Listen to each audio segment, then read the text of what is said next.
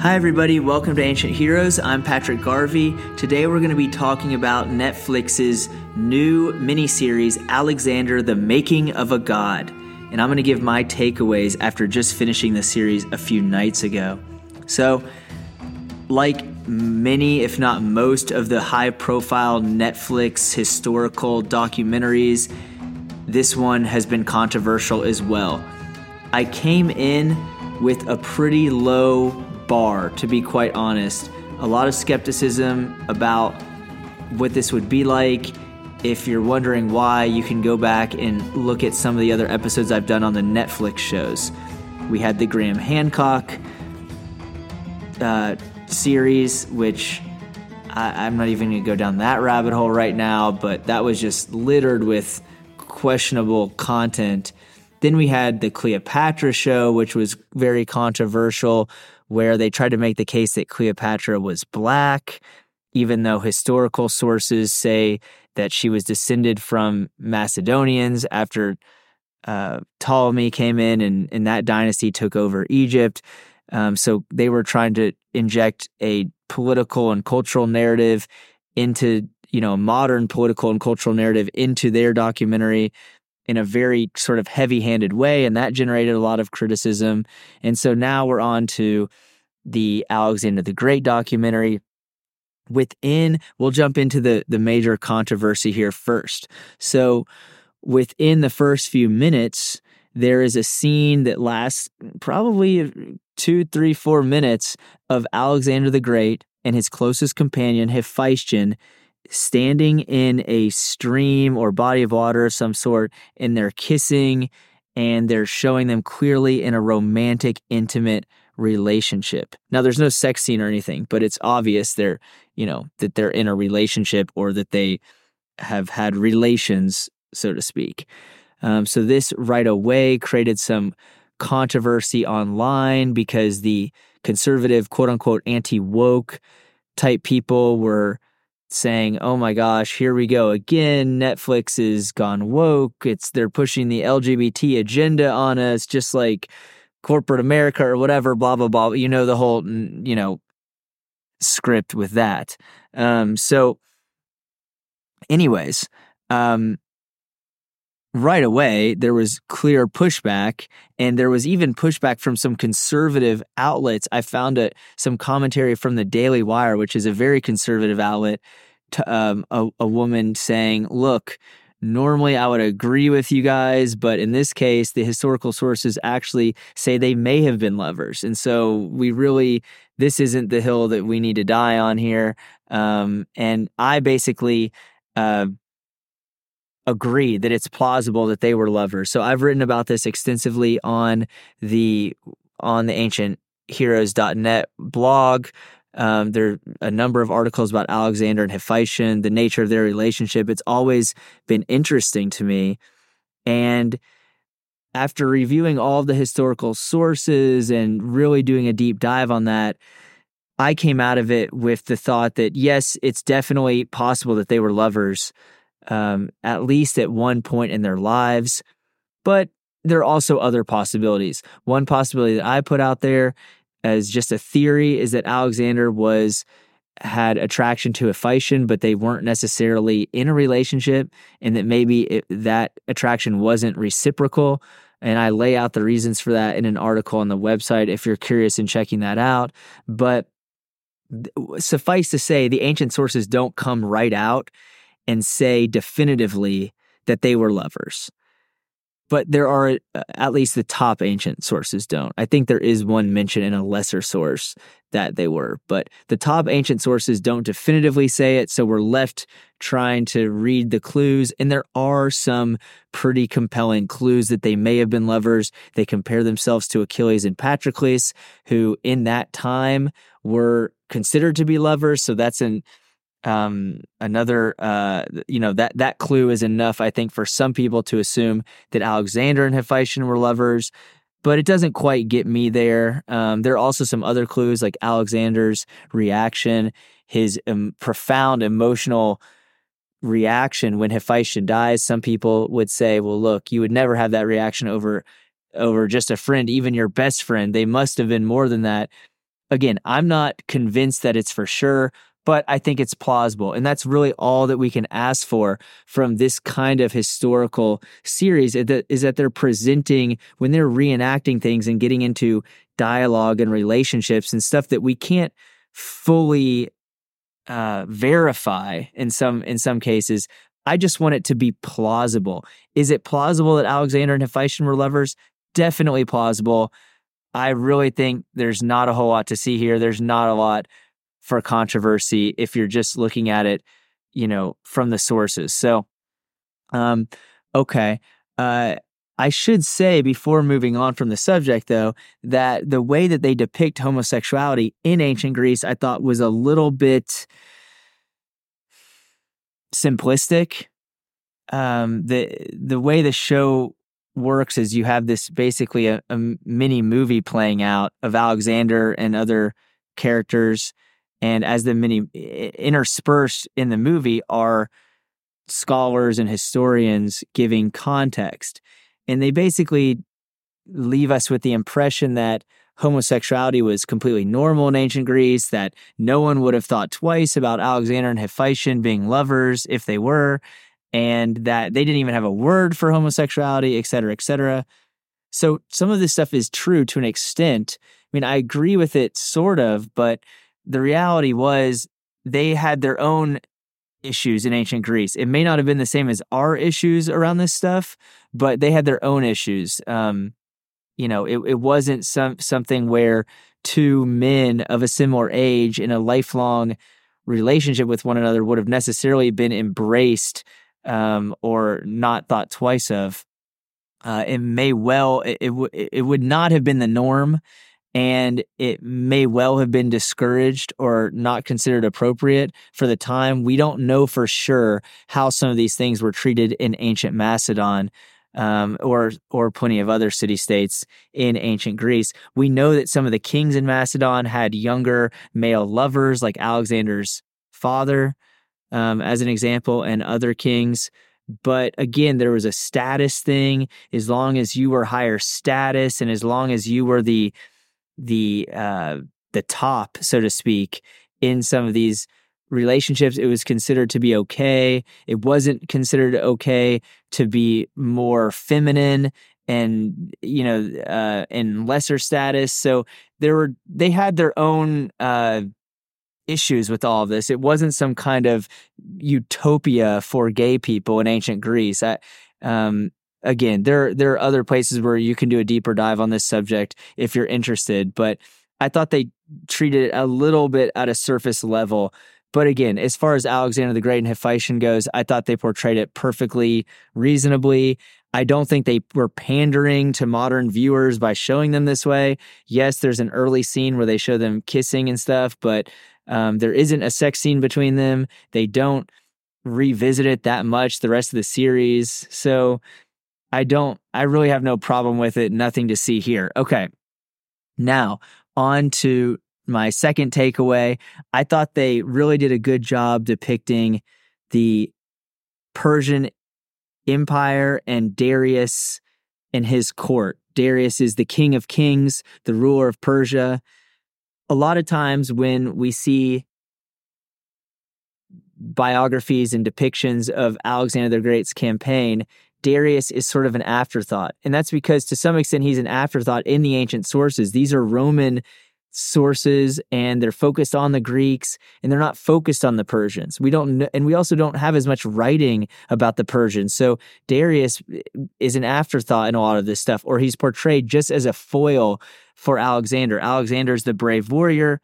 Darius is the coward that flees the battlefield and he is only interested in luxury and stuff like that. And Alexander's traveling lightly and just wants to fight and all of these things. So there's some truth to some of this, but they don't fully flesh out Darius in most of these other depictions. And in this case, they do. Darius is one of the major characters. He's probably the second major character after Alexander. So I thought they did a really good job showing that this rivalry between Alexander and Darius. You have this younger upstart conqueror coming for this larger empire and Darius who's more part of the establishment. And one of the things I found quite interesting was how they depicted Darius leaving the battlefield in some of these cases. His focus, he was focused on preserving this massive empire that he already ruled. And if he were to be injured or killed in battle, it would put the whole empire in jeopardy and the whole bureaucracy of the, the Persian system. Um, and so he, in some ways, he had more to lose than Alexander, who was an outsider coming in and and and again that ultimately proved to be sort of a bad approach and a bad strategy but it's understandable and it's not necessarily out of cowardice. They even uh, uh, depict king darius as wanting to fight but kind of having to be convinced by his advisors and generals to leave the battlefield so that the whole empire wasn't lost in one in the death of one man so I thought it was a refreshing take on Darius, and I'm glad that they brought Lloyd Llewellyn Jones in, who's a well known historian and wrote a book about the Persian Empire in this particular dynasty. And he's even been on our podcast on episode 37 if you're curious in listening. So, my next takeaway, they I thought they did a great job diving into Alexander's psychology this is something that I was really interested in a number of years ago. And again, you can read more about it on the blog if you're curious. But Alexander had a lot going on psychologically. He was interested in the ancient heroes of his time, the mythological heroes like Achilles and Heracles, and living up to that kind of legacy. There's a really cool scene where Hephaestion and Alexander are at the shrine of Achilles at Troy. And I'm I'm really glad that they portrayed this in such a major way in the series. They talk about Alexander's goals and they even discover Achilles' armor and there's these little details that are that are from the ancient sources or you know maybe slight embellishments but taken from the ancient sources to get into Alexander's psyche. They spend at least an episode if not more talking about Alexander's uh, reasons for going to the oracle at Siwa in the North African desert and depicting that whole excursion and him wanting to find out if he was really the son of Zeus, like his mother had allegedly told him. So the psychology aspect of it is good. Um, I will freely admit that a lot of this is on tenuous ground in terms of being able to verify what the psychology of a person like Alexander really was and what motivated him. Um, you know, it's hard sometimes to figure out what motivates ourselves or even close friends and relatives today, much less how do we get inside the mind of someone who lived thousands of years ago and the best sources we have on him are from hundreds of years after he died. Now, those sources are based on earlier sources from his lifetime, but still it's some of it's on shaky ground a little bit. You have to look at all these. It was filtered by the Greeks and by the Romans, et cetera, et cetera. But it is interesting, and I think there are strains of truth to to to some of that, and you can compare it to his actions and see the rationale. Um, so I've always been interested in it. I'm glad that they dove into that in a deep way. People that are more interested in kind of the nuts and bolts and the of it all and the things that we can verify, and for instance, you know uh, some of the strategy and tactics on the battlefield and Alexander as a general in those kind of subjects, they might felt like a little bit um, slighted by the or by the documentary, or there wasn't enough um, substance there. But I'm personally a little less interested in that stuff and a little more interested in Alexander the man and what was going on in his head. So I found it quite interesting and quite, again, quite plausible in terms of how they portrayed that. So now getting into on the flip side, there were some strange inconsistencies. Uh, I did read a little commentary online about some of the, some of the mistakes they may have made with some of the battles and some of the armor and stuff like that. And frankly, I know a little less about some of those details. I can't for sure say that the criticism was correct, but I'm sure they didn't get it all right, and um, I'm sure that uh, mistakes were made on those levels. And to some extent, I I'm a little more sympathetic to that. I think it's you know they're dealing with budgets and everything else. So uh, that's a little tricky. But there was one very strange inconsistency that caught me a bit off guard, and it made me have to go back and look at some of the sources to make sure I was correct because um, it just struck me as so odd. But there's a famous scene in the Alexander uh, biographies where after the Battle of Issus, Alexander captures Darius's family who had traveled with him to the battle. Darius gets away, the Persian Empire is still intact, but now Alexander has Darius's mother and wife and daughter, um, and possibly multiple daughters. Um, but so when Alexander and Hephaestion go to visit Sisygambis, who is Darius's mother, Sisygambis confuses Hephaestion for Alexander. And probably because Hephaestion may have been larger and more handsome or something like that. And so this is kind of a famous little vignette in the Alexander biography biographies, but in the series they have replaced Sisygambis with Statira, who is Darius's wife and they've kind of rearranged the dialogue in a way. It looks like it was an intentional decision to sort of make an amalgamation of these characters and to simplify the narr- narrative a little bit. But then you get into this thing of, okay, well, if they're actually just combining characters and removing characters or putting dialogue in, in it's from one character and attributing it to another one, now we're getting on shaky territory a little bit here as far as you know, as a viewer, am I watching? I think it's I think it's fair for them to depict plausible uh, interpretations and and to make some choices around that. But once you get into just making decisions based purely on serving the narrative and the format that they're in and it's and they know it's directly at odds with the sources then i'm starting to question things a little bit um, they also go on to show that alexander had an affair with Statira, Dar- Darius's wife, and impregnated her. And Lloyd Llewellyn Jones talks about how you know he thinks that he thinks that that's plausible because uh, who else would have been allowed to have a relationship with the wife of King Darius and and that sort of thing and and apparently she really did die while giving child you know while giving birth a couple of years later but there's no other historical information that is pointing to Alexander being the father that I'm aware of. And I felt like they were going out on a limb there with some speculation. So when you start mixing all of this in with sort of like a speculation, um, but also making sort of uh, cinematic decision, so to speak, and and um, uh, then you, you just start getting into a, a little bit of a tricky territory. And that brings me into my fi- fifth takeaway, which is we have to take this for what it is. It's not a classic documentary. Um, it's a docudrama.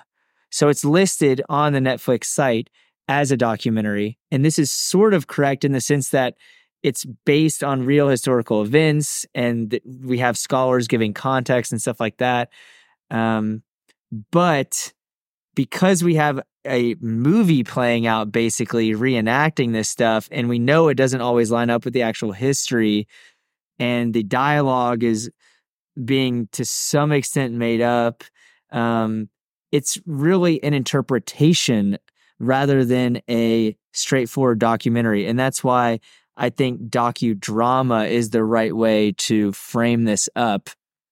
Um, and as far as my overall bottom line on it, I really enjoyed the series. I thought that the casting was very strong. I thought Alexander, Darius, Hephaestion, Parmenion, and others were cast really well, um, Statira, etc. And frankly, I thought the casting and the visuals of of some of the scenes and stuff like that were better than anything I've seen related to Alexander, including the Oliver Stone film from 2004. Um, and that that film, the director's cut, I think, uh, has had a, better staying power than the original film. Um, it's aged better, but still, it was a pretty weak outing. So maybe this series just doesn't have a lot of competition. But I thought Alexander was good. I thought that it was entertaining. I thought that I learned a, a number of things. You know, anytime you've been studying this kind of thing and and then you see it brought to life, and it goes back to the last episode of the show with Joe Goodkin, who travels around doing his own original songs based on the Homeric epics. Anytime you're able to bring these stories to life, stories that you've been reading about and reading analysis about and stuff like that, always on, you know, just reading text. When you bring them to life, it's something interesting to see. And I thought this documentary or docudrama, I should say, was really overall well done. Yes, it's flawed. There's some creative license taken in some places, and there's plenty of details and things that they probably didn't get right. And I've covered a few of those. But when you've got really good acting, I thought the dialogue overall was pretty good and pretty believable. I thought they did a really good job on some aspects of Alexander, a better job than I would have expected, frankly. Um, it all ends with basically shortly after Alexander defeats the Persian Empire. So there's still quite a bit to cover in Alexander's campaign. So I'm imagining that this is all setting up for a part two to this series.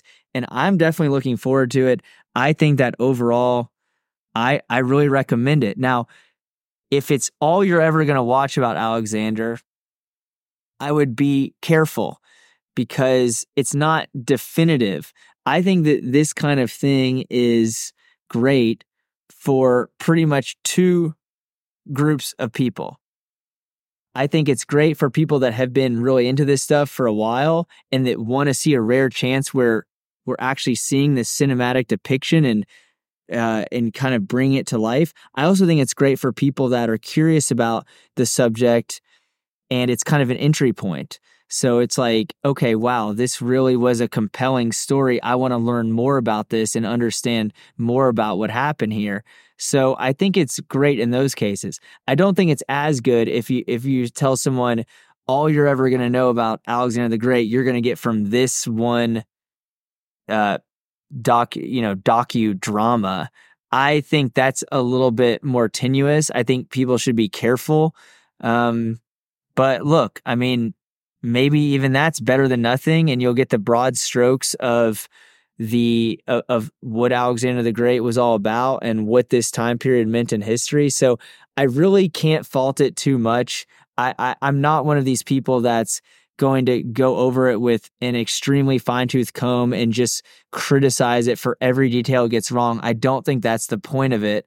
And I'm going to look at it for what it is. I'm happy people are making stuff like this and trying to do a good faith effort to make it historically accurate. And I think on the whole, that is what happened here. So, um, anyways, I recommend it. Check it out. That's my take. There's plenty of other criticism and analysis online if you want to hear from some other people as well. Thanks for listening and talk to you soon.